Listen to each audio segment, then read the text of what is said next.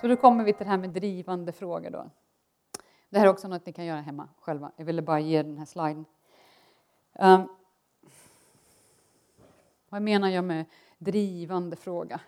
Det är igen det här jag känner att eh, i början, de första fem, åtta åren när jag skrev så tyckte jag att det var rätt lätt att skriva karaktär men det var väldigt svårt att skriva handling. Någonting som många känner igen. Att hitta på handling. Och sen när jag började arbeta med sådana här verktyg så blev det väldigt lätt plötsligt att hitta på handling. Det var bara att hitta på. Allt möjligt kan hända och det ska jag visa er om en liten stund efter pausen. Så att först att komma på, ha verktyg, det är jättelätt att hitta på massa handling. Och sen måste jag ju bestämma mig, är det rätt handling? Så det ska vi prata om efter pausen. Um, men vad en drivande fråga gör för mig, att den, den gör att någonting, det behöver inte drivas framåt alltid. Det kan drivas åt sidan eller bakåt eller uppåt eller neråt. Men någonting händer, någonting förändras. Och det kan vara att det förändras i eh, historien, i karaktären eller i publiken.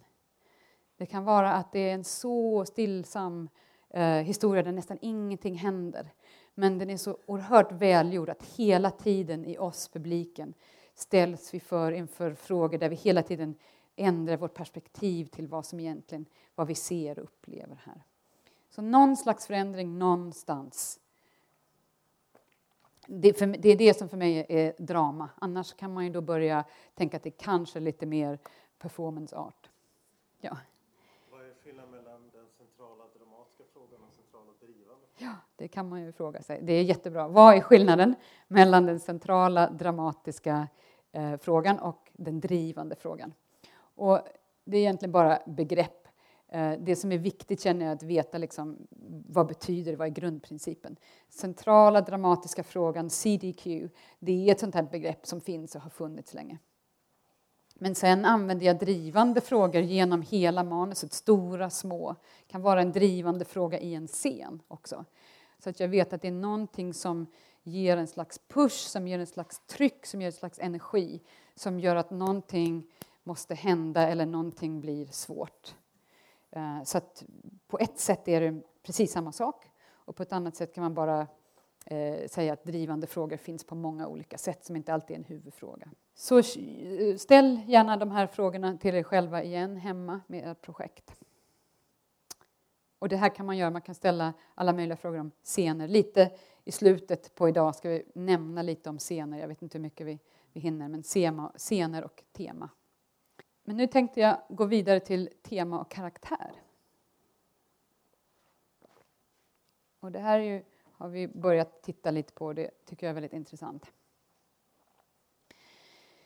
Så att man börjar tänka på hur uttrycks min tematiska fråga genom vad karaktärer gör eh, i berättelsen. Och inte bara vad de gör, utan hur de reagerar. Och framförallt vilka val de gör. Och det är en väldigt enkel, rolig, intressant grej för mig i alla fall att göra om jag har ett stort projekt, ett stor, eh, stort manus. Att bara sätta mig ner och se vilka val gör karaktären eh, under historiens gång, så som det ser ut just nu. Och det kan jag göra med en huvudkaraktär eller med, eh, om jag har en antagonist, kan jag göra det med en antagonist eller med eh, en liten karaktär. Det är ett väldigt enkelt sätt att börja snabbt och effektivt kartlägga och se ehm, karaktärens resa och hur den börjar relatera till både handling och tema.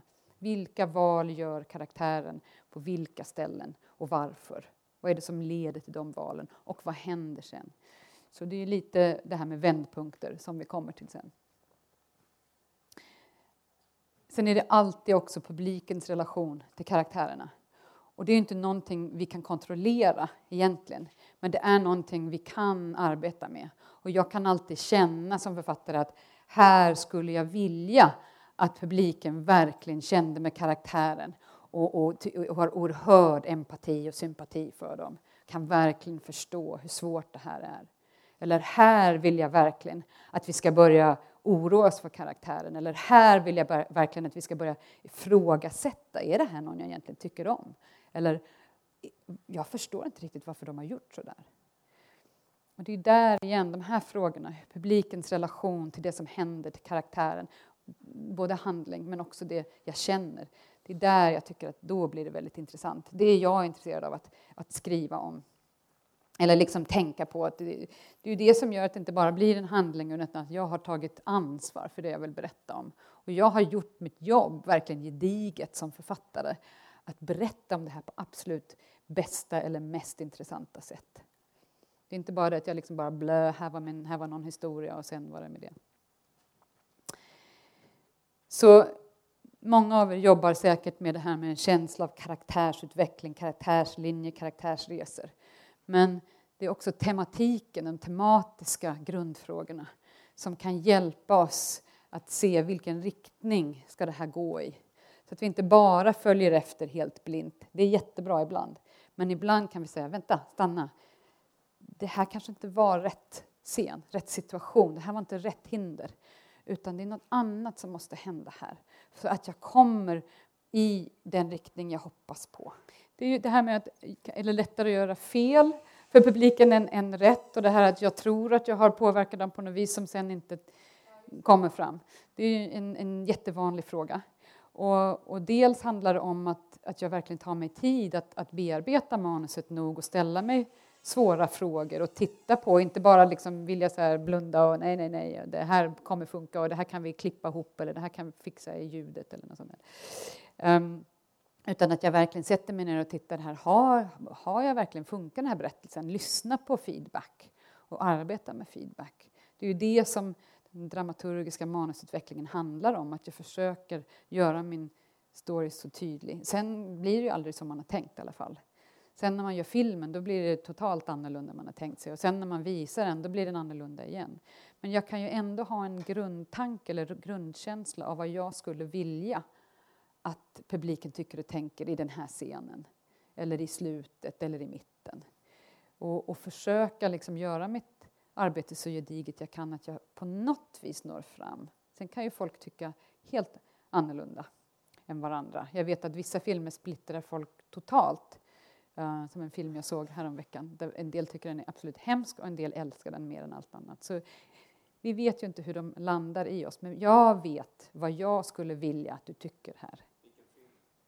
Uh, och vad heter den nu? Uh, My Father Tony Erdman. Ja. Som vann i Cannes för ett tag sedan det här. Så igen pratar jag om struktur och karaktär. Allt det här för mig vävs ju samman. Det är inte bara begrepp. Här jobbar jag med strukturen, här jobbar jag med karaktären, här jobbar jag med temat. Utan allt det här är ju egentligen hopvävt till en enda stor boll. Men jag ibland måste hitta sätt att liksom dra i trådar så att jag inte behöver arbeta med allt hela tiden. Att jag kan få en karta, en överblick där jag ser ungefär, är jag på väg på rätt ställe? Har, har jag gått vilse? Vi ska komma tillbaka till vändpunkter eh, efter pausen. Men jag tänkte att jag ville prata lite om eh, vad som är så, kallas så vackert antagonister och hinder och konflikt. Eh, för mig använder jag gärna mig av hinder istället för konflikt. För jag tycker att det är mer liksom, eh, konkret. Konflikt är mer ett begrepp, teoretiskt. Hinder det är någonting som händer där i scenen med karaktärerna. Eh, eller problem och lösningar använder jag mig av mycket också. Så jag ska komma tillbaka till vändpunkter sen. Men rätt antagonist. Anti, mot, pro, för. Protagonisten för någonting, antagonisten kommer och sätter upp ett mottryck, ett hinder. Anti. Eh, så jag ska prata lite, jag kommer till, nu ska vi se här, var ska vi gå nu någonstans? Först. Ska vi se här. Jo, här går vi först. För mig är, om det nu finns en huvudantagonist eller om det finns många olika antagonister och vi ska komma tillbaka till vilka olika slags hinder det finns. Men för mig har jag kommit fram till efter många år att det egentligen är strukturellt antagonisten är protagonistens bästa vän. För det är antagonisten som ser till att saker händer, att det blir nog med motstånd så att protagonisten tvingas att göra saker. Att de inte bara sitter hemma och säger ja men det vore ju roligt att åka ut på en segling men jag, jag har rätt mycket idag så jag hinner inte riktigt. Utan genom att sätta upp massa motstånd, problem, hinder så måste huvudkaraktären agera. De måste reagera och de måste göra val. Så genom att vi väljer rätt slags hinder, antagonist, konflikt, problem så tvingas karaktären på en viss slags resa. Eh, och det här ska vi göra en övning om om en liten stund. Så vad jag egentligen tittar på när jag, när jag eh, jobbar som dramaturg och när jag um, skriver är då vad är att det blir en som slags tematisk spegel mellan antagonist och protagonist. Att vad visar de varandra? Vad är deras relation tematiskt sett? Och då kan jag veta, har jag verkligen valt rätt eller måste jag utveckla den här antagonisten lite mer eller på något annat sätt så att den verkligen speglar på det sättet som jag vill komma åt? Då kan jag börja testa det och, och prova olika andra scener eller möjligheter, möten som finns. Det finns ju också väldigt många olika historier där det inte behöver vara en antagonist, en protagonist. Men den här grundprincipen att vi har någonting, vi har en rörelse framåt från karaktärer eller från en situation eller i publiken. Eh, och så blir det något motstånd som skapar förändring. Det är för mig um, definitionen av dramatik. Så därför vill jag börja tänka på antagonister, inte som skurkar bara, utan som någon som är där som den tematiska bästa vännen. Någon som gör rätt motstånd, rätt hinder, skapar rätt problem för att få hela eh, berättelsen dit jag vill. Och då plötsligt blir det rätt lätt igen på något vis. Vi ska återkomma till det en sekund. Ja. Så om vi pratar bara kort om hinder eller motstånd eller problem. Så igen för mig då är den här dramatiken någonting, det är ett framåtdriv av konstanta frågor och svar. Jag vill ha ett äpple, jag är hungrig. Var är, var kan jag få tag på ett äpple? Jo, jag fick tag på ett äpple här eh, i någons eh, eh väska som jag såg, så jag tog det så här. Eh, och så måste jag hitta någonstans att äta det lite så här smyg så de inte ser. Ja, och då blir, vad är nästa fråga då? Var kan jag hitta någonstans att äta det här äpplet? Och så går jag iväg och äter äpplet, men så är det någon som kommer efter och undrar om jag verkligen mår bra. Och då blir det ju en ny fråga. Så det är konstant, om det nu är stora händelser eller små händelser. Det gör detsamma. För vad som betyder någonting är vad betyder det för karaktären? Vad betyder det för publiken? En väldigt liten lågmäld händelse kan bli oerhört stor eh, känslomässigt om vi, om vi skriver den på rätt sätt. Så någonting som gör det svårt, någonting som skapar nya möjligheter. Och det jag tycker är väldigt intressant är att det vi pratar mycket om här då är den här.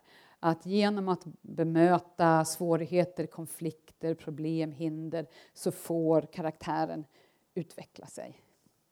Men vad som också är jätteviktigt för mig är den här sista punkten här. Genom att se hur olika karaktärer bemöter svårigheter kan publiken börja känna, tänka, tycka om vad de tror eh, händer i karaktären, vad de vill känna inför den här historien. Så igen då kommer jag tillbaka till den här publik, publikens relation. Och det gör också att när jag skriver scener så behöver jag inte sitta där och blabla dialog, blabla dialog, åh jag är så hungrig, jag vill ha ett äpple, hej vet du var jag kan få tag på ett äpple? Ha. utan jag kan göra det genom action, reaction och decisions. Genom att jag dramatiserar deras längtan genom en, en händelse, en action.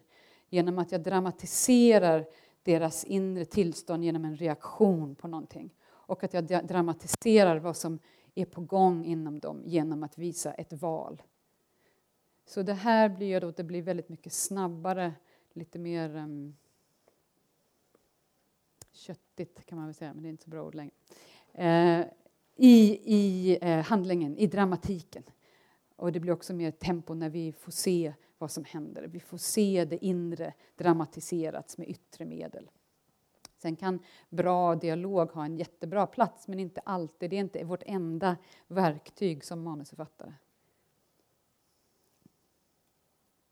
Okay. Så om jag tänker på handling och konflikt som hela tiden ett växelverkan mellan problem och lösningar, då är det också väldigt intressant att tänka på, här kan jag väldigt snabbt kartlägga om vilka problem finns i mitt manus och i olika akter, i olika sekvenser, i olika scener. Och väldigt tydligt liksom, eh, prata om det. Vilka lösningar finns? Har jag kommit på olika lösningar? Det här kan man ha jätteroligt med, att man sitter och brainstormar tio olika problem och 500 olika lösningar och så plötsligt blir det jättelätt att hitta vidare, skapa handling och roligt. Eh, men vad som jag eh, verkligen tyckte var väldigt roligt när jag började jobba med det var eh, de här två. Då. Vilka nya problem kan en lösning skapa? Och vilka, nya, vilka lösningar kan redan finnas där inom ett problem? Eh, och då blir det plötsligt den här väldigt följsamma känslan i handlingen. Som till exempel då att jag var hungrig och ville ha ett äpple och, och stal det här äpplet från någon annan utan att de såg det. Det är ju en, ett, ett nytt problem som skapas genom den här lösningen. Och då rullar det på av sig själv nästan. Det blir så enkelt. Eh, och då blir det mer roligt. Och vilka lösningar kan finnas inom ett problem? Så ett problem kan vara att um, uh, jag har tappat bort mig helt. Jag var på väg här i morse och trodde att jag hade en fin karta. Jag visste precis när jag behöver ingen karta, jag vet var jag ska. Och så plötsligt, jag vet inte hur, är jag någon helt annanstans. Jag har ingen aning om var jag är. Det är ett problem eftersom jag nu bara har tio minuter kvar att komma hit innan vi börjar. Vilka lösningar kan finnas inom problem? Det kan vara att det är en historia om en karaktär som aldrig ber om hjälp, som alltid tror att de alltid måste göra allting själv och därför har blivit väldigt isolerad till exempel. Och då står de där och så säger jag har min mobil, jag har ingen batteri kvar och vet ingenting och jag bara känner mig jättevilsen. Och då måste jag be om hjälp. Måste be om hjälp. Och där kan vi se att en ny, både dramatisk och tematisk lösning kommer genom det här problemet. Att där börjar det kanske första gången i hela manuset som den här karaktären börjar öppna sig mot någon annan. Och genom det så får de kanske mer kontakt med den som hjälper den eller någonting börjar hända inom dem som leder dem vidare i sin utveckling.